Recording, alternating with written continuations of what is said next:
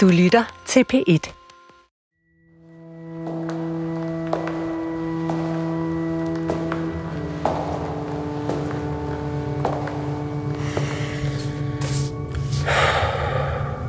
Okay, jeg er virkelig nervøs lige nu. Det er lidt mærkeligt, fordi det er jo egentlig ikke mig, der har gjort noget forkert, men øh, det virker alligevel ret grænseoverskridende det her at skulle gøre, faktisk.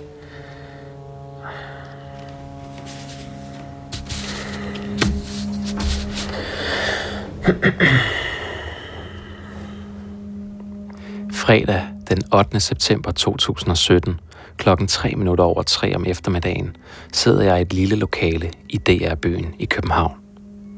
Jeg er rigtig nervøs. Jeg skal til at ringe til en person, som har været i mine tanker, siden jeg i begyndelsen af 2016 fik en sms fra min redaktør. En sms med en notits om en nattevagt, der forgriber sig på en psykiatrisk patient, der er indlagt på den lukkede afdeling og bæltefixeret. Og året efter forgriber sig på en anden psykiatrisk patient på et andet psykiatrisk hospital i Region Hovedstaden. Siden den sms har jeg løbende tænkt på nattevagten. Hvem er han? Hvorfor har han begået overgreb på sine patienter? Nu, i begyndelsen af september 2017, ringer jeg til ham. Eller som du nok kan høre, tager jeg først et meget langt tilløb. For det her er ikke bare et normalt opkald. Jeg skal for det første ringe og fortælle nattevagten, at jeg er i gang med at lave en dokumentarserie, der handler om ham, og i detaljer fortæller om de overgreb, han er dømt for. Alene det synes jeg er grænseoverskridende at skulle gøre. Selvom det er ham, der er dømt for overgrebene, og ingen af de her ting er nye for ham, synes jeg på en måde, det er pinligt at skulle ringe og fortælle om det. Men det her er også et svært opkald, rent strategisk. For jeg vil ikke skræmme ham væk. Jeg vil gerne høre, hvad han siger og høre hans version. Men samtidig skal jeg også huske at være kritisk over for det, han så svarer. For jeg får måske kun denne ene chance for at tale med ham. Hvordan vil nattevagten reagere, når jeg ringer til ham? Det her er femte og sidste afsnit af Det Perfekte Offer, en DR-podcast-serie fra P1 Dokumentar. Før jeg ringer til nattevagten, holder jeg et møde med min redaktør, Jesper. Hvad nu, hvis jeg, ring, jeg ringer til ham, ikke? Jeg har hans telefonnummer. Det er hans telefonnummer på afhøringsrapporten. Mm. Hvad nu, hvis han tager telefonen, og jeg prøver virkelig at være blid og sige, jeg vil lave den her historie, vi anonymiserer dig, jeg vil bare gerne høre, at nægter du dig stadig skyldig? Altså, hvad, hvad, hvordan stiller du dig over for, for den dom her og sådan noget, ikke? Ja. Jo, øh, jamen der, der er i hvert fald nogle spørgsmål, vi gerne vil have svar på, nemlig om han har, som vi ikke forventer, han vil svare på. Ja. Ikke? Vi vil gerne høre, om han stadig nægter sig skyldig. Ja. Vi vil gerne høre, hvor han har arbejdet siden, Ja. Hvor han arbejder i dag. og hvor han arbejder i dag, og vi vil gerne øh, høre, om han har, om der er andre, man har gjort det mod andre, som ikke er opdaget endnu. Ja. Men det vil han selvfølgelig ikke svare på. Nej. Men,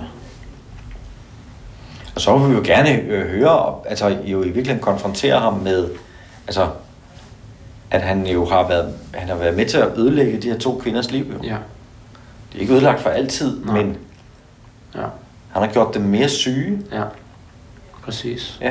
Han har udnyttet nogle, nogle, nogle mennesker, i, som er i en utrolig svag position. Ja. Han har groft overskrevet sådan almindelige... Ja. Ja. Ja, helt sikkert. Ja. Ja. Yes. På vores møde kommer Jesper ind på noget, som jeg har overvejet længe, om jeg skulle tage med i det her program. Det handler om, om nattevagten har krænket andre patienter. Allerede i foråret 2017, da jeg interviewer Anna, kommer hun selv ind på det. Han, han kan have gjort det mod mange, som ikke har tur at stå frem. Det er alle sammen syge mennesker, der ikke nødvendigvis tør at sige det til nogen. Øhm, Det samme siger Malene. Malene har ikke over for mig lagt skjul på, at hendes mål med at være med i det her program er at få stoppet nattevagten. Malene håber, at nattevagtens autorisation vil blive taget fra ham, for hun synes ikke, det er i orden, at den stadig er gyldig, fortæller hun mig første gang, jeg interviewer hende. også i foråret 2017. Jamen, jeg synes jo, det er så forkert. Det synes jeg. Ja. Altså risikoen for, at han vil, han vil gøre det igen. og jeg har da også en fornemmelse af, at ja, mig og den anden pige er jo ikke det eneste. Jeg er da sikker på, at han har gjort det flere gange. Der er også en anden ting, som jeg er nødt til at spørge nattevagten om. Det er noget, Malene fortæller mig om, da jeg interviewer hende. En episode med nattevagten, som hun også fortæller politiet om, da hun bliver afhørt helt tilbage i 2014, men som aldrig bliver en del af sagen mod nattevagten. Han vækkede mig om morgenen, hvor jeg ikke var bæltefixeret. Hvor han ligesom kører noget. Jeg får en del medicin, så jeg er meget sådan søvndrukken om morgenen, men han kører ligesom noget hen over læberne. Jeg spørger ham, hvad det er. Han siger, det er et æble. Men jeg kan huske, at jeg sådan efterfølgende tænkte, kan vide, om det var hans pik. Altså, han kørte hen over læberne. Fordi jeg havde svært ved sådan, fordi jeg var så træt om morgenen, havde svært ved at fornemme, hvad der egentlig var, der skete. Ja. Men han siger, det var et æble. Ja. Jeg finder nattevagtens telefonnummer frem fra politiets afhøringsrapport og taster det ind. Den ringer fire gange.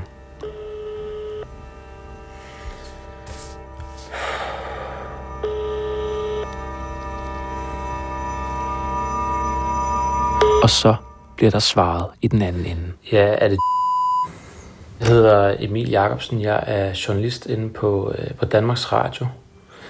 Øh, jeg ringer fra det radioprogram, der hedder P1 Dokumentar. Øh, og jeg ringer til dig, fordi jeg vil lave et, øh, et radioprogram, der handler om en sag om øh, seksuel overgreb på to psykiatriske patienter fra 2016. Øh, hvor jeg, så vidt jeg kan se, øh, at du blev dømt skyldig dengang. Øh, og jeg ringer egentlig lige for at høre, om, om du har mulighed for at tage en snak, om jeg kan uddybe lidt for dig, hvorfor jeg ringer til dig. Nattevagten lytter og venter lidt. Og så siger han, at han ikke vil snakke. Denne her sag er lukket, og jeg har haft så mange men af den, så det vil jeg slet ikke ind på igen, siger han. Okay. Nej, okay. Du, du har men, øh, altså efter sagen, eller hvordan? Ja, okay. Øhm, så der er ikke nogen mulighed for, at jeg kan snakke med dig om, altså jeg vil egentlig gerne høre din version af, hvad der er sket, og fortælle lidt om, hvorfor jeg også overhovedet laver historien. Han gentager, at han har så mange men af sagen, at han ikke vil have rusket op i den igen. Jeg prøver at fortælle ham, at jeg ikke ringer for at afhøre ham, men for at høre hans version. Okay. Ja, det er ked af, men du skal, jeg, jeg har faktisk pligt til at, øh, altså at ringe til dig og prøve at, at give dig muligheden for at fortælle din version. Så åbner han lidt op. Jeg kan fortælle dig så meget, siger han, at det er to piger, der har kendt hinanden, som har kørt et komplot. Mere behøver jeg ikke at sige. Så det er et komplot, siger du? Han trækker lidt i land og siger, at han i hvert fald bare ved, at de to piger kendte hinanden. Øhm, og det kan jeg godt referere dig for at sige, at jeg har talt med, med ham, der, der blev dømt i sagen i Østerlandsret, og han siger, de, altså, så refererer de her ting, du siger. Det går han med til. Og, i forhold til de to, øh, altså i forhold til de to piger der, øh, altså der, der mener du, at de på en eller anden måde har talt sammen. Hvorfor skulle de have gjort det? Nattevagten svarer, at han mener, at det ligger i deres sygdom. At det for Anna og Malene er en gevinst, hvis de kan få nogen ned med nakken. Ja. Men hvorfor, altså, du sagde det der med, at det ligger i deres sygdom, ikke? Altså, du sagde et eller andet med, at man får en gevinst på den måde. Hva, altså, hvad, hvad skulle man få ud af at, at få dig dømt? Nattevagten gentager, at Anna og Malene har gjort det for at få opmærksomhed. Da nattevagten siger det her med opmærksomhed, kan jeg ikke lade være med at tænke på, hvor lidt Malene og Anna har ønsket opmærksomhed om sagen hele vejen igennem. Jeg kan huske, hvordan Malene fortæller, at hun faktisk prøver at fortrænge overgrebet og komme videre i sit liv, efter det er sket. Måske kan du huske Malenes bedste veninde Camilla, som i 2012, kort efter overgrebet, opfordrer Malene til at anmelde overgrebet. Øhm, når jeg opfordrer Malene til at politianmelde det, så vi er sikre på, at det heller ikke kan ske igen en anden gang. Ja. Øh. Hvordan, hvordan reagerer Malene på det? Ja, men hun ved ikke rigtig, om hun kan overskue det. Det er også sådan lidt meget, og hvad nu? Og, ja, Øh, hun har egentlig lidt lyst til at, at lægge det bag sig og glemme det. Malene venter faktisk næsten to år med at anmelde overgrebet, blandt andet fordi hun vedholdende forsøger at glemme det. Jeg husker også tilbage på Anna, som stadig forsøger at holde på hemmeligheden om overgrebet, da hun er indlagt på Psykiatrisk Center Amager. Anna, som siger nej tak til at melde sagen til politiet, da personalet spørger hende, om hun vil gøre det. Som jeg har det der, der, der føler jeg ikke, at jeg kan overskue skulle gemme en retssag. Og en retssag, som jeg er helt sikker på, der ikke vil komme noget godt ud af, for det, sådan havde jeg det. Øhm, jeg tænkte, de vil smide skizofrenkortet. De vil sige, at det er ikke sket. Det er kun sket i hendes hoved, og der er ingen beviser på noget som helst. Anna siger kun ja til at vidne i sagen, da hun hører, at der også har været et overgreb på en anden kvinde. Jeg har altså svært ved at se, at retssagen mod nattevagten skulle handle om opmærksomhed for Anna og Malene. Og det siger jeg til ham. Men stadigvæk, altså for eksempel hende, du nævner der, hun, hun har jo altså på det tidspunkt øh, efter overgrebet, eller efter det, hun siger overgrebet i 2013, der er hun jo, altså der har hun selvmordstanker og bliver fundet ved en metro, metrostation med et glasskår i hånden og har jo ikke lyst til at anmelde sagen. Altså hun, hun, hun, hun prøver faktisk at undlade at anmelde sagen, fordi hun slet ikke kan overskue noget som helst i sit liv. Øhm, og den første kvinde, Malene der, som den fastspændte af dem, hun, hun øh, venter jo også i, i rigtig lang tid med det. Også først, når hun er udskrevet med at gøre det. Så, så hvor, altså, hvorfor skulle det være deres Nattevagten svarer, at det er helt almindeligt at blive anklaget for et overgreb, når man arbejder på en psykiatrisk afdeling. Så altså, hånden på hjertet, du har, du har aldrig hverken rørt ved øh, øh, kvinden, der er fastspændt, eller den anden ude på Amager? Aldrig nogensinde, siger han. Okay. Kan du forstå, hvis nogen tænker, altså, at det lyder mærkeligt, at, at, øh, at, du, at du nægter det, når der er tale om om to forskellige kvinder på to forskellige hospitaler. Ja. Nattevagten gentager sin påstand om, at Anna og Malene kender hinanden og har rottet sig sammen mod ham. Han nægter også, at han bruger det som en slags strategi at være særlig sød ved Malene og Anna, da de er indlagt, sådan som de ellers fortæller hver især. Først her Malene. Øh, så han havde sådan nogle ting, hvor han var lidt mere løs i forhold til reglerne, og det var dejligt. Så han var faktisk rigtig øh, venlig? Ja, det var han. Ja, ja, det var han. Og her Anna. Jamen, han, han var rigtig meget på mig. Øhm, jeg kan huske, at jeg sad ude for med de andre ude i øh, sådan en fællesgård, der var. Øhm, om aftenen, hvor han kom ud og lagde tæppe over skuldrene på mig og sådan nogle ting. Altså, han var meget på, rigtig sød og rar. Og, ja, rigtig sød og venlig. Men nattevagten afviser, at han er ekstra omsorgsfuld eller løs i forhold til reglerne over for Anna og Malene. Han har altid været professionel i sin omgang med patienter, siger han. Han siger også, at han aldrig opsøger Malene i hendes lejlighed i 2012, da hun er blevet udskrevet, sådan som Malene fortæller, men at de mødes tilfældigt på gaden. Så, så du, er, altså der, du er fuldstændig sikker på, at du aldrig har gjort noget, nogle af de der ting, som du bliver dømt for i 2016? 100 procent. Ja. Øhm, og det vil sige, hvis der er nogen, der skulle tro, at du har gjort det mod andre, så er det også altså, forkert. Ja, altså mod andre patienter. Aldrig nogensinde, siger nattevagten. Jeg spørger ham også til dæknavnet Philip, for Anna får jo beskeder fra en Philip kort efter overgrebet på hende i 2013. Philip er det dæknavn, som nattevagten ifølge Østrelandsret bruger. Jeg ved ikke, om du kan huske, at jeg har fortalt dig det, men i landsretten vidner en af nattevagtens venner – han fortæller, at han på et tidspunkt for nogle år siden kalder nattevagten for Dr. Philip på grund af nogle relationer, som nattevagten har til nogle tegpiger. Før mit opkald til nattevagten har jeg fundet en profil på Twitter. Profilbilledet er et billede af nattevagten. Det er det samme billede, som nattevagten bruger på Tinder, da Malene ser nattevagten på Tinder i 2014. Der er relativt få opslag på Twitter-profilen, men et af de opslag, der er, er et tweet skrevet til en asiatisk udseende kvinde, der angiver, at hun bor i Thailand. I Østre Landsret er der jo en del, der vidner, øh, altså, og der er også det her tekniske bevis i forhold til den chatbesked med, at, at du bliver kaldt Philip, øh, som, som en af dine venner øh, nævner der. Nej. Okay. Så det der med Dr. Philip, fordi du har nogle relationer til nogle thai-piger, tror jeg, han siger i retten. Nattevagten afviser fuldstændigt. Han siger, at det med Dr. Philip er fuldstændig misforstået, og at hans ven kalder ham det for sjov i retten. Han er aldrig blevet kaldt Philip af nogen, siger han. Så, så du har ikke heller ikke skrevet sms'er til, øhm, til den anden kvinde under et navn, der hedder Philip? Nej, svarer han. Okay. Og så går jeg til et spørgsmål, som jeg synes er en smule svært at stille. Øhm, altså Malene, hun fortæller jo også øh, allerede, da hun blev afhørt af politiet tilbage i, i slut 14, altså hun fortæller til politiet, at, at der også er nogle, en morgen, hvor hun vågner, hvor hun, hun kan mærke et eller andet, der bliver kørt hen over hendes læbe, hvor hun efterfølgende er, altså er i tvivl om det er, hvad det er. Altså hun siger, at hun har tænkt over, om det var din pik. Mm. Så det er løgn. Nattevagten fortæller flere gange under vores samtale, at sagen har ødelagt hans liv. At han ikke tør være sammen med kvinder af frygt for at blive beskyldt for at have forulæmpet dem. Og han siger også, at sagen arbejdsmæssigt har slået ham ud. Han fortæller, at han blev presset til at sige op i Region Hovedstadens eget vikarbyrå, Psykiatriens Vikarcenter, som følge af sagen med Anna på Psykiatrisk Center Amager i september 2013.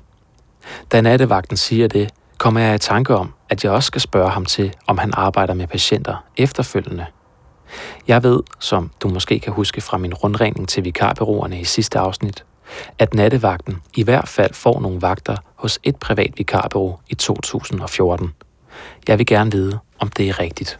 Men, men øh, har du prøvet at arbejde, øh, altså få arbejde efter, øh, altså før dom, men efter du stopper i, hvad hedder det, Psykiatriens Vikarcenter? Nattevagten spørger, hvad jeg mener. Jamen, så tænker jeg bare, på det tidspunkt er der jo ikke nogen politisag eller nogen... Øh, altså, det er, jo, det er jo, så vidt jeg kan se, først i november 14, at du bliver politianmeldt. Alt det der kan jeg slet ikke huske noget om, siger nattevagten. Okay, så du har ikke arbejdet med, altså med patienter siden da? Nej, ikke umiddelbart, svarer han. Okay. Så vidt jeg kan høre på nogle vikarbureauer, så har du haft nogle vagter øh, der i 14. Der bliver stille i den anden ende af røret. Ja, siger nattevagten, og erkender, at han har arbejdet for vikarbureauer i 2014. Men ikke i psykiatrien, tror jeg, siger han. Okay. Kan du huske, hvor det er henne så? Det har været på plejehjem, svarer han. Ja, okay. Nattevagten siger ikke mere om, hvor han har arbejdet, og han siger, at han ikke kan huske navnene på vikarbyråerne. Men han siger altså, at han har arbejdet med patienter på plejehjem i 2014. Kan du huske, hvad det er for nogle firmaer? Eller hvis det er flere, det ved jeg ikke. Nej. Okay. Nattevagten fortæller også, at han ikke har arbejdet med patienter siden dommen i Østerlandsret i januar 2016. Prøv at gå ud og finde arbejde med sådan en straffetest. Jeg er fuldstændig slået tilbage til stenalderen, siger han. Okay, altså arbejder du i dag overhovedet? Okay. Han siger, at han er på offentlig forsørgelse.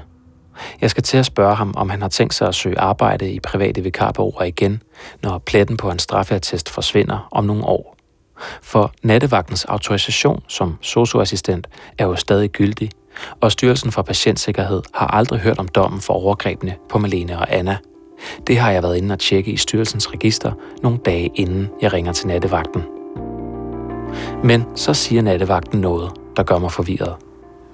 Men undskyld, jeg afbryder dig. Bare lige, jeg skal bare lige være helt sikker. Et brev. Har du fået et brev fra, fra hvem har du fået det brev fra? Altså fra Styrelsen for Patientsikkerhed, eller... Øh, okay. Hvad, hvad har de, ved du, hvad, de, hvad siger de der? Okay. Okay. Nå. Er det noget, du har fået for nylig, eller er det noget, du har fået for lang tid siden?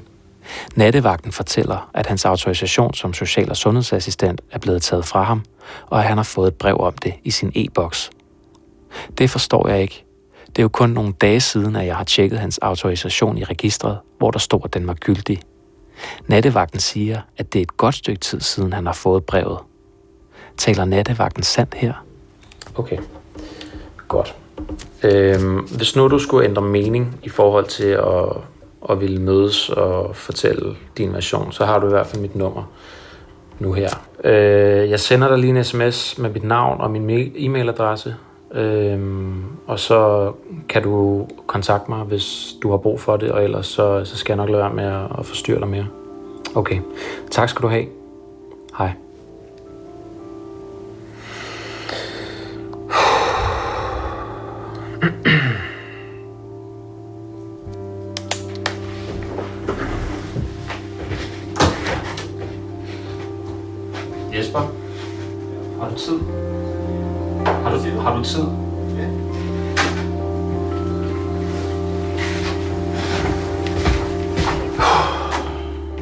Brug for at vende samtalen med min redaktør Jesper. Jeg har lige fået fat på ham. Okay, vildt. Du ser rystet ud. Ja, jamen jeg, jeg synes alligevel, det, det er ret vildt at lave, at lave sådan en opkald der, ikke? Ja. Øhm, men han nægter fuldstændig. Okay. Han siger, at Malene og Anna har, øh, de kender hinanden på forhånd. De kender hinanden fra afdelingen. Det er sådan en form for komplot. Det siger han så, at det er måske et komplot, men altså, de har en eller anden, de kender ligesom hinanden. Det er sådan en fixed game. Øh, det, det, det, det, er sådan en sidegevinst, man får ved for, det for at få opmærksomhed, ikke? Og, altså, hvorfor skulle det lige gå ud over ham? Det han, altså, det, hvis det er hans påstand, de har rollet sig sammen mod ham, eller Ja, hvorfor, hvorfor det? ja. Hvis han, hvis han, som han påstår, overhovedet ikke har rørt dem, ja. altså, hvorfor i alverden skulle de udvælge sig ham? Ja. Ja, Det giver ikke rigtig nogen mening. nej. Han siger også, at hans autorisation er taget fra ham. Nå. øhm, Øh, det har han åbenbart fået i sin e-boks. nå. Hvornår? Øh, Det siger han var efter retssagen. Okay. Men han ville ikke sende det til mig. Nå.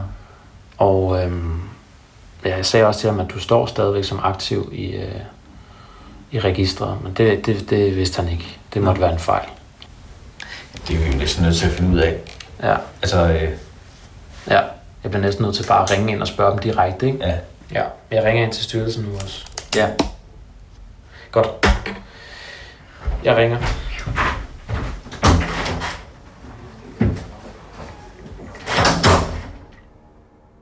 Jeg går hen til mit skrivebord på redaktionen. Jeg skal til at ringe til Styrelsen for Patientsikkerhed, men jeg beslutter mig for først lige at slå nattevagten op i styrelsens register, sådan som jeg har gjort for nogle få dage siden. Okay, Jesper. Undskyld, jeg forstyrrer. Prøv lige at komme over.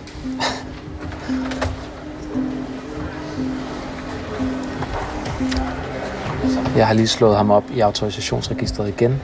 Ja. Nu står der med fede røde bogstaver. Autorisation ikke gyldig. Okay. Hvornår har du sidst tjekket? Det har jeg for nyligt.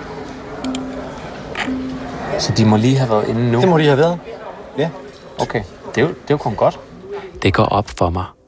Nattevagtens autorisation er pludselig ikke længere gyldig. Her halvandet år efter dommen i 2016. Jeg ringer til enhedschef og overlæge i Styrelsen for Patientsikkerhed, hun hedder Annette Petri, for at spørge, hvorfor nattevagtens autorisation nu er ugyldig. Det er Annette.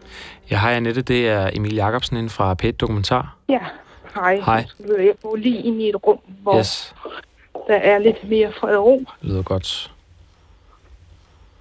Jeg kan, jeg kan jo forstå, at øh, der ligesom er sket noget i, øh, ja, i den her sag. Øh, Jeg kan fortælle, at i august, slutningen af august her i år, der har vi fået tilsendt dommen fra politiet. Vi har selvfølgelig læst dommen igennem, og ud fra dommen har vi vurderet, at den pågældende sundhedsperson vil udgøre en fare for patientsikkerheden, så fremt han fortsatte sit virke. Og derfor så har vi øh, frataget hans autorisation rent administrativt. Øh, og øh, den vurdering, øh, den er begrundet i de oplysninger, der er øh, i dommen, og som jeg ikke kan komme øh, mere øh, specifikt ind på her. Øh, men vi har helt klart en vurdering af, at det er en person, som ikke bør have et øh, professionelt virke, hvor han har med patienter at gøre. Under mit interview med Annette Petri kommer jeg i tanke om, at advokaturchefen ved Københavns Vestegns politi, Jens Rasmussen, som du måske kan huske, at jeg interviewede i sidste afsnit, faktisk fortalte, at han nu havde sendt dommen til styrelsen, selvom det altså skulle være sket i januar 2016, da sagen blev afgjort da jeg så bliver bekendt med sagen i den her omgang, øh, så har jeg så selvfølgelig lidt sent sørget for, at der er blevet øh, sørget for, at der er blevet givet indberetning til patientstyrelsen. Det er altså derfor, at nattevagten nu har fået frataget sin autorisation. Fordi Styrelsen for Patientsikkerhed langt om længe, over halvandet år efter sagens afslutning, har fået tilsendt nattevagtens dom for overgrebene på Anna og Malene. En dom, som altså får styrelsen til at skride ind over for nattevagten med det samme. Efter jeg har talt med Styrelsen for Patientsikkerhed, kan jeg ikke lade være med at tænke på, hvordan Malene og Anna vil reagere, når jeg fortæller dem, at nattevagtens autorisation ikke længere er gyldig. Jeg ringer først til Malene og fortæller hende om min samtale med nattevagten. Ja, det er Malene. Hej Malene, det er Emil. Hej, hej. Nå, det er fordi, du ringer fra et andet nummer af. Ja, ja, det gjorde jeg. Har du snakket med ham?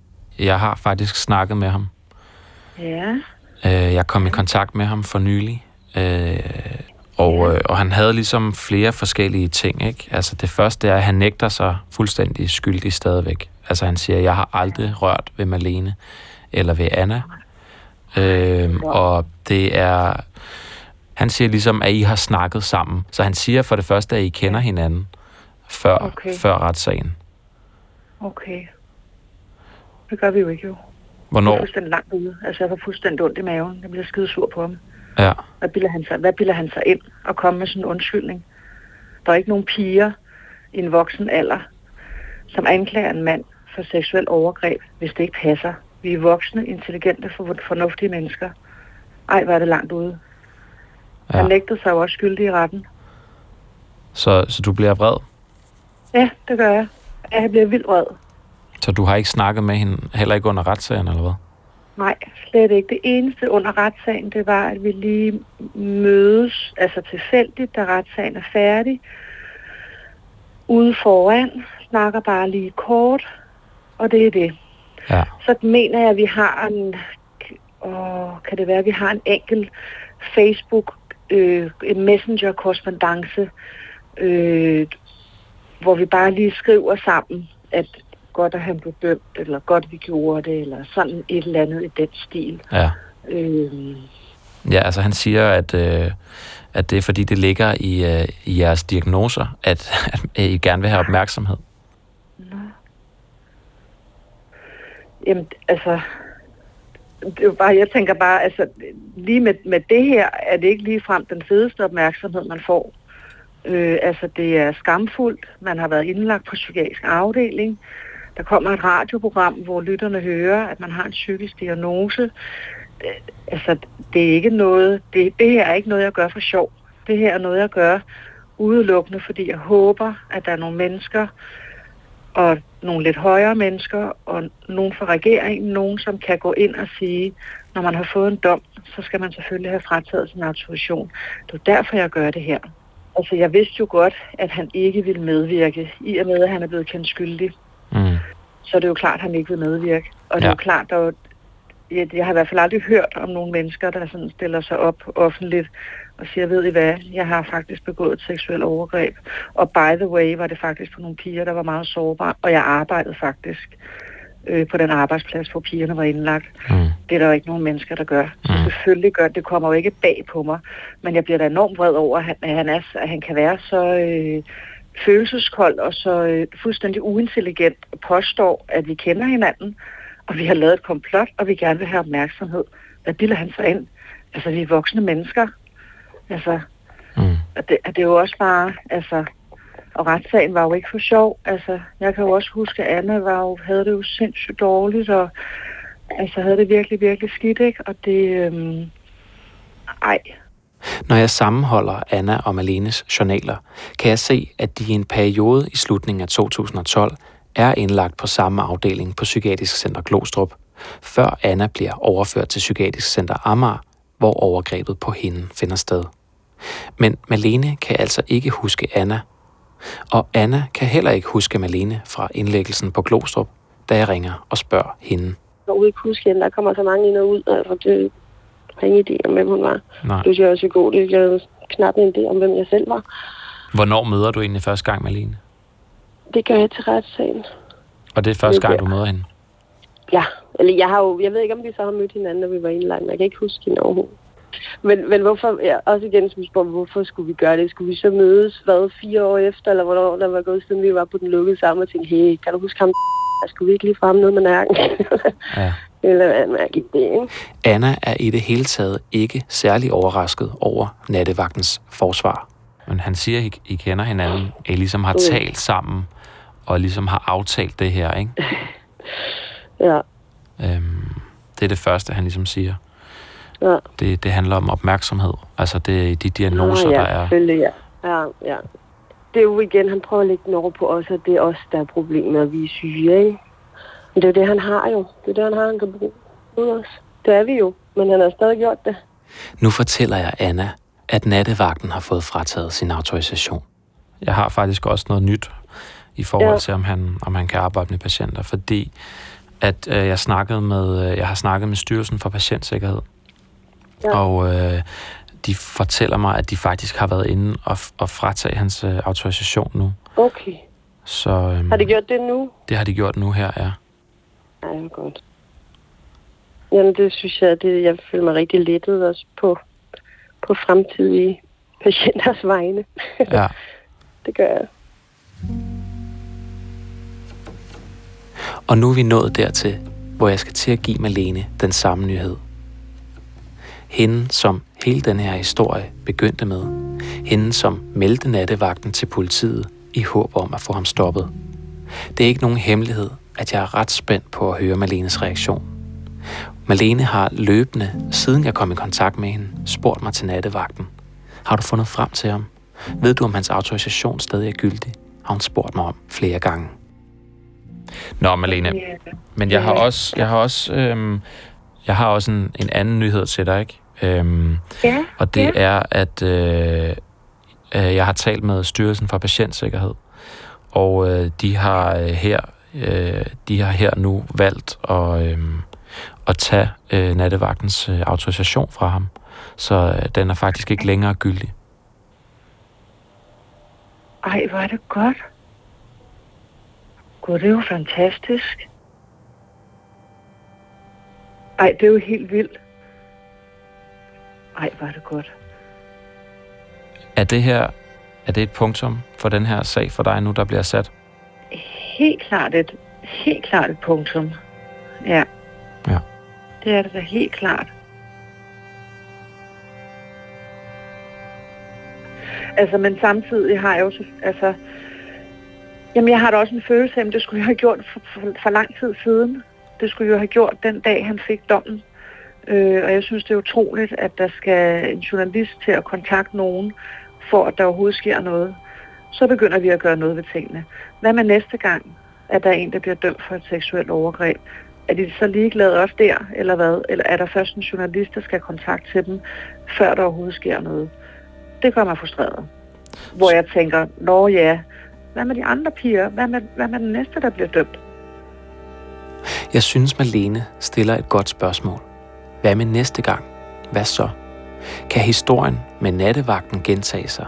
Kan en sundhedsperson, der arbejder på et sygehus eller et hospital og krænker en patient, få lov til at flyve under radaren igen og ikke blive stillet til ansvar for sin forbrydelse, fordi et sygehus eller en regions HR-afdeling undlader at indberette sagen til myndighederne, selvom de har begrundet mistanke om, at der kan være foregået et overgreb på en patient.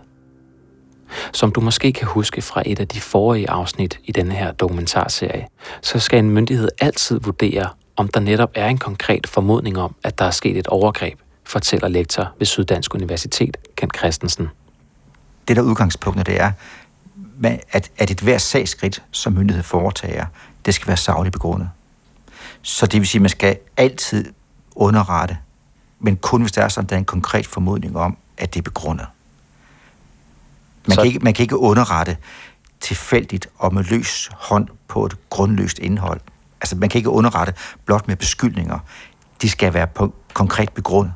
Men i denne sag var der jo, ifølge Kent Christensen, en helt konkret og begrundet mistanke om, at Anna blev misbrugt af nattevagten i 2013.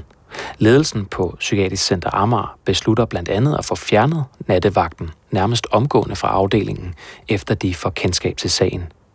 Alligevel anmelder hospitalet ikke nattevagten til myndighederne, sådan som Region Hovedstadens Psykiatri nu har erkendt nok ikke var den rigtige beslutning, ligesom det ifølge vicedirektør Anne Hertz nok heller ikke var den rigtige beslutning, heller ikke at anmelde nattevagten året efter, i 2014, da Region Hovedstadens Psykiatris HR-afdeling får kendskab til overgrebet på Malene. Derfor mener Ken Christensen, at sagen om nattevagten viser, at Region Hovedstaden og de øvrige regioner bør indføre en fast praksis i de her sager, hvor det alt overvejende udgangspunkt er altid at politianmelde sager om overgreb, hvor der er en konkret og begrundet mistanke. Jamen det er jo det, vi kan se her, at det gør man ikke. Man får ikke foretaget den vurdering. Vi kan jo se, at i den her sag, der er der tre instanser, der er kendt til de her oplysninger, og ingen af dem har fået anledning til at foretage en underretning. Så du mener, der er brug for nogle retningslinjer, som skal tvinge for eksempel hospitalerne til faktisk at overveje, er, er det korrekt forstået? Altså, det skal, det skal være... Du mener, der er brug for nogle retningslinjer, som tvinger hospitalerne til at holde sig selv Ja. op på... Det mener jeg. Netop for at sikre, at vi får fulgt op på de her sager, og vi får grebet ind for at undgå fremtidig risiko for krænkelse af andre patienter. Det her, det handler om tilliden til sundhedsvæsenet. Tilliden til, at man sådan trygt som patient kan lade sig indlægge på et offentligt sygehus, uden risiko for, at man lider et overgreb. Som du måske kan huske, jeg har fortalt dig, så har Region Hovedstadens Psykiatri i dag faktisk nogle retningslinjer for, hvornår og hvordan man skal politianmelde patienter i sager, hvor der er mistanke om, at en patient har begået noget strafbart. Men Region Hovedstadens Psykiatri har ikke nogen retningslinjer for, hvordan man skal politianmelde medarbejdere i sager, hvor at de er under mistanke for at have begået noget strafbart. I regionens skriftlige kommentar skriver vicedirektør Anne Hertz, at Region Hovedstadens Psykiatri nu vil se på, om der skal laves retningslinjer for politianmeldelse af medarbejdere. Jeg kan lige starte med, at du lige introducerer dig med navn og, øh, og din rolle i den her sag her, i forbindelse med, hvad du er. Mit navn er Carsten Skavbo Jensen, formand for Region Hovedstadens Psykiatriudvalg for de konservative. Formanden for Region Hovedstadens Psykiatriudvalg, Carsten Skavbo Jensen, er mere klar i mailet end Anne Hertz, da jeg interviewer ham om sagen den 11. oktober 2017. For det første er det en ulykkelig sag, og for det andet er den helt forkert håndteret. Øh, Det allerstørste og allervigtigste, vi skal gøre, er at øh, prioritere vores patienters sikkerhed højt. Og det er desværre ikke sket i den her sag. Hvad skulle man have gjort? Jeg mener, at man skulle have anmeldt det her til myndighederne ved mistanke om noget ulovligt. Øh, det jeg vil gøre, det er at bede øh, vores psykiatriudvalg om at få et møde med regionens øh, personaleafdeling og med ledelsen i psykiatrien, og så må vi sammen sætte os ned og få nogle retningslinjer for det her, for det skal ikke gentage sig. Er det ikke indlysende, at man bare skal politianmelde de her sager? Hvorfor skal man have nogle retningslinjer? Hvad, hvad kan det ændre? Hvis ting er overladt til et skøn, kan der jo ske fejlskøn, og i nogle tilfælde er sager så alvorlige, at vi må have nogle retningslinjer, så vi er helt sikre fra politisk side på, at øh, patienternes sikkerhed bliver prioriteret rigtig højt. Øh, Region Hovedstaden Psykiatris øh, vicedirektør har jo været ude og sige, øh, eller sige en skriftlig svar undskyld til de her to øh, kvinder her. Øh, synes du, det er i orden at give den undskyldning? Ja, en undskyldning er helt sikkert påkrævet, fordi den her sag er ikke håndteret rigtigt, og vi skal bare sikre, at det her ikke sker i fremtiden. Sagen med Malene og Anna udspiller sig i Region Hovedstadens psykiatri. Men hvad så med de øvrige hospitaler, som ligger under Region Hovedstaden? Region Hovedstaden skriver i en mail, at der ikke er nogen fælles regionale retningslinjer i hovedstaden på området. Men det vil Carsten Skavbo Jensen også gerne have indført. Hvad, hvad kan det give at have øh, nogle fælles regionale retningslinjer i, i hele hovedstaden? Fælles retningslinjer vil gøre, at sådan nogle ting her ikke er afhængige af en enkelt leders skøn, for man kan skønne forkert, og derfor, når sager er så alvorlige som det her, så skal der være nogle retningslinjer. Jeg har også spurgt de fire andre regioner, hvilke retningslinjer de har i sager, hvor det er en medarbejder, der mistænkes for at begå et strafbart forhold, som for eksempel et overgreb.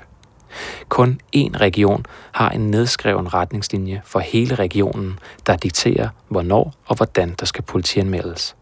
Det er Region Midtjylland. I regionens vejledning om håndtering af vanskelige sager, der involverer medarbejdere, som den hedder, står der blandt andet, at en politianmeldelse sikrer, at en myndighed uden for Region Midtjylland tager stilling til, om der er tale om et strafferetligt forhold, som skal forfølges. Dette sikrer en upartisk afgørelse, både i de situationer, hvor politiet beslutter at gå videre med en sag, og i de tilfælde, hvor politiet beslutter, at der ikke foretages strafferetlige skridt, som der står i vejledningen. Regionen skriver altså implicit, at man sikrer en upartisk afgørelse ved at politianmelde, og implicit skriver regionen dermed også, at regionen selv er en part, fordi den er arbejdsgiver for de ansatte. Der står også en anden sætning, som jeg bider mærke i. En beslutning om ikke at gøre noget er også en beslutning, står der. Da jeg læser den sætning igen, en beslutning om ikke at gøre noget er også en beslutning, kommer jeg til at tænke på nattevagten, som jo ikke bliver politianmeldt, hvilket betyder, at han kan arbejde med patienter igen. Ikke at gøre noget er også at træffe en beslutning, der kan få konsekvenser for andre patienter. Der står også en tredje ting i Region Midtjyllands retningslinjer, som jeg stusser over. Måske kan du huske, at nattevagten siger sin stilling op i Region Hovedstadens Vikarbureau som følge af sagen om overgrebet på Anna i 2013. Nattevagten siger altså sin stilling op, men bliver ikke anmeldt til politiet. I Region Midtjyllands retningslinjer fremgår det, at en situation som denne her ikke må opstå. Der står, hvis der er tale om sager, der skal politianmeldes, skal dette ske, uanset om medarbejderen selv opsiger sin stilling i forbindelse med sagen. Ingen af de øvrige fire regioner har tilsvarende retningslinjer for politianmeldelse i sager, hvor der er mistanke om, at en medarbejder har begået noget strafbart. Region Nordjylland har dog en lokal retningslinje, der gælder for regionens specialtilbud, som for eksempel bosteder for patienter med psykiatriske lidelser. Her står der i et afsnit specifikt om overgreb, at enhver form for seksuel krænkelse, som en medarbejder begår mod en borger, skal politianmeldes. Den retningslinje mener Ken Christensen, at alle regioner bør indføre. Jeg mener, den retningslinje, som det bliver refereret her fra Nordjylland, det, det er en retslinje, som alle myndigheder de burde have. At man som den alt overvejende hovedregel foretager en underretning omkring seksuelle krænkelser og overgreb. Så kan der komme flere sager med sundhedspersoner, der krænker en patient, og som får lov til at flyve under radaren igen? Det kan der, uanset om der er retningslinjer eller ej. For retningslinjer sikrer hverken, at der ikke sker overgreb, eller at ledelserne på hospitalerne rent faktisk politianmelder med det samme. Men indfører regionerne retningslinjer på området, kan det måske være med til at holde dem oppe på, at man i fremtiden politianmelder med det samme. Men hvad så med politiet? Kan de begå de samme fejl, som Københavns Vestegns politi begik i nattevagtens sag? Som du nok kan huske, så får nattevagten, selvom han bliver dømt for overgrebene på Anna og Malene, ikke taget sin autorisation i retten, fordi politiet helt glemmer at inddrage Styrelsen for Patientsikkerhed, før sagen kommer fra retten. Konsekvensen bliver, at politiet glemmer at kræve, at retten, ud over en fængselsstraf, også tager nattevagtens autorisation. Og samtidig glemmer Københavns Vestegns politi også at sende dommen til styrelsen i januar 2016, da sagen er afsluttet. Kan det så ske igen? Kan danske politikredse begå den fejl igen? Efter at jeg første gang afdækkede, at flere politikredse i sager om sundhedspersoner og seksuel overgreb begik netop disse fejl, det var i 2015, også for pet dokumentar, der udsendte Rigsadvokaten nye og indskærpede regler til alle landets politikredse. Der var nemlig politikredse, som, når jeg talte med dem, holdt fast i, at de ikke mente, at de havde pligt til at inddrage sundhedsmyndighederne i de her sager.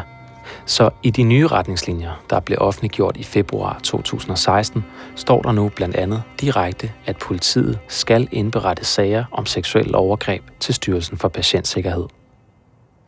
Rigsadvokaten gav samtidig statsadvokaten besked om at have særlig opmærksomhed på og føre tilsyn med politikredsenes praksis. Det førte blandt andet til, at statsadvokaten i København og i Viborg i 2016 gennemgik et ret stort antal sager i perioden januar til august 2016. I februar 2017 rapporterede statsadvokaten så tilbage til Rigsadvokaten, at politikredsene nu, efter statsadvokatens opfattelse, gør som de skal. At politikredsene i dag følger reglerne og indberetter sagerne til Styrelsen for Patientsikkerhed. Så forhåbentlig betyder det, at de samme fejl ikke bliver begået igen. Sagen om nattevagten ved enhedschefen i styrelsen, Annette Petri, tage op på et møde med politiet, fortæller hun, da jeg spørger hende til sagen. Kan du være tilfreds med, at der går halvandet år, før du får sådan en dom sendt fra politiet? Jamen, øh, det giver næsten sig selv, at det havde været øh, optimalt, øh, om vi havde fået den her dom med det samme tilbage, i, da dommen faldt i 2016. Okay. Giver det anledning til noget, eller er det bare fint, at I så får den nu? Uh, vi har møder, faste uh, møder med politiet hver halve år, og der vil vi selvfølgelig uh, påtale den her sag uh, på det næste møde, vi har med politiet. Måske har du undervejs i den her dokumentarserie tænkt på, hvor stort omfanget af sexkrænkende sundhedspersoner egentlig er. Jeg kan fortælle dig, at der ikke findes nogen samlet officiel opgørelse over, hvor mange overgreb, der bliver begået på patienter af sundhedspersoner. I 2016 lavede jeg en lille opgørelse, der viser, at mindst 12 socioassistenter siden år 2000 er blevet dømt for seksuelle overgreb på forskellige patienter, demente ældre, udviklingshemmede eller psykisk syge. Overgrebene fandt sted på institutioner, hospitaler eller i borgernes eget hjem. Denne her opgørelse bygger på en liste fra statsadvokaten og omfatter langt fra alle sager om seksuelle overgreb. For det første er der kun her tale om en enkelt gruppe af sundhedspersoner, nemlig socioassistenter, som altså er dømt. Overgreb begået af andet slags sundhedspersonale, som eksempelvis læger, er slet ikke med i opgørelsen. Og så er der alle de sager, som aldrig bliver anmeldt. De er heller ikke med på den her liste. Og der er med al sandsynlighed også et ukendt mørketal, som endda kan være større end normalt, fordi der er tale om patienter, som kan være hæmmet i overhovedet at kunne berette om overgreb – for eksempel fysisk handicappede personer. Det her er ikke for at sige, at det vrimler med sexkrænkere i det danske sundhedsvæsen. Det håber jeg ikke, du tænker efter at have hørt den her serie. Og jeg vil gerne sige, at jeg har respekt for alle dem, der hver dag knokler og gør deres bedste for deres patienter, både på psykiatriske centre, i privatpraktiserende klinikker og alle mulige andre steder, hvor der er patienter, der skal have hjælp. Men der findes sundhedspersoner, ikke mange, men nogen, der krænker patienter. Og dem, der findes, gør, som du har hørt i denne her serie, stor skade på de patienter, de udnytter. De sundhedspersoner, der udnytter deres offentlige stilling til at krænke patienter, kan blive stoppet, hvis de ansvarlige myndigheder reagerer, når de bliver advaret. Også hvis advarslen kommer fra psykiatriske patienter. Du har lyttet til femte og sidste afsnit af Det Perfekte Offer. Eller, det vil sige, du har muligheden for at lytte til noget ekstra materiale, som jeg lægger ud i et slags sjette afsnit. For jeg mangler stadigvæk at få svar på et vigtigt spørgsmål. Hvad det er for et spørgsmål, kan du høre i det ekstra afsnit. Annas navn er, som jeg fortalte i afsnit 2, i virkeligheden ikke Anna. Redaktionen kender hendes rigtige navn og identitet. Sine Mandsdotter har klippet og monteret. Du er velkommen til at kontakte mig, hvis du har ris eller ros, eller hvis du har et tip, jeg skal kigge på. Adressen er sikkermail Stil din mail til Emil Eusebius Jacobsen, P1 Dokumentar. Tak, fordi du lyttede med.